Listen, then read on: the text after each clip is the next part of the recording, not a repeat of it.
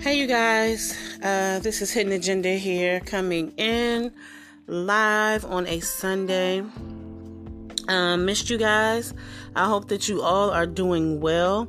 Um, just wanted to come in and talk about Simone Biles tonight and uh, the fact that MyKayla Skinner has replaced her. Um, she stepped in to replace her teammate Simone Biles for the Olympic vault uh, fi- uh, finale tonight, um, winning the silver medal. Um, while the former University of Utah athlete is expected to retire after the Tokyo Games, Skinner thinks viewers will see more of Biles before the end of the week. Um, as of Sunday, Biles hadn't dropped out of Tuesday's individual beam event, but Skinner believes gymnastic fans will see her attempt to end this Olympics on a positive note. She says, quote, I don't know for sure, end quote, she explained to reporters after the vault finals per ET. Um, quote, it's kind of up to her. So that's the game plan. And quote, the beam might be the only event where the 2016 all around Olympic champion can alter her routine to eliminate any twisting.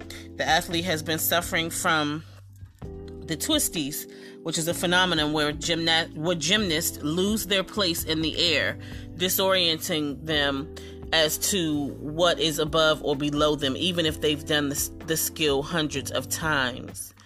Um, uh, Skinner also added that Biles had been a great leader despite this week's setbacks and revealing that she's been laughing, giggling, and super supportive. But she expects that when she gets home, um, the gravity of the week probably hit her more. And just like any Olympic athlete, Biles isn't giving up. Quote as um, quote, she's just trying to stay in the game. And quote and quote, she's making the best of it. End quote. Um, so you guys, um, you know, comment back and let me know what you guys think. And um, is Simone Biles just, you know, coming up with excuses, or does she really have um, adequate, you know, reason to kind of, um, you know, do you think she's just kind of giving up? Do you think that she just because she lost, um, so so poorly that you know maybe she was just embarrassed and she's just not owning up to the fact that you think she's just kind of using the mental health thing as an excuse. Like what do you guys think? I personally feel like you know everybody has a bad day. I feel like sometimes we do need to take a mental health break.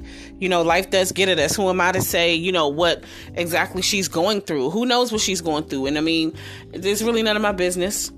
Um, you know, and um, I just wish her the best. Um, my prayers, my prayers are definitely with her. Um, my prayers and, and positive thoughts. I'm sending, you know, positive vibes, love, and light to Simone Biles. And next on the agenda. So next we have uh, baby, and uh, so he was pulled from uh, Lollapalooza lineup, the Lollapalooza lineup, because of his homophobic uh, remarks and his insensitive comments on HIV and AIDS. Um, on this final day of Lollapalooza Sunday, a headliner was nixed. Grammy nominated rapper DaBaby will not be performing. Uh, the festival announced that the rapper was pulled from his lineup Sunday morning, tweeting, uh, quote, uh, Lollapalooza was founded on diversity, inclusive, inclusivity, respect, and love. With that in mind, DaBaby will no longer be performing at Grant Park tonight. Um, so they tweeted that, um, you know, that they're founded on diversity, inclusivity, respect, and love. With that in mind, DaBaby will no longer be performing. Uh, Young Thug will now perform at 9 p.m. on the Bud Light Seltzer stage, and G Herbo will perform at 4 p.m. on the T-Mobile stage. Um, this comes after the homophobic comments that DaBaby made a week ago, and while the abrupt change left some people disappointed, the move mainly got positive responses. DaBaby was at the Rolling Loud Festival in Miami last week when he made the comments. The Grammy Award winning rapper uh, born Jonathan Lyndale Kirk was recorded making vulgar statements about women and gay men. He then suggested uh, people with HIV die within two to three weeks. Many were quick to point out that this is not true and also that there are treatments for HIV and have been for years. The rapper soon afterward made an apology saying he did not mean to offend anyone, but backlash from celebrities and beyond is still clearly there. Um, an LGBTQ activist said she hopes the move has wide-reaching effects.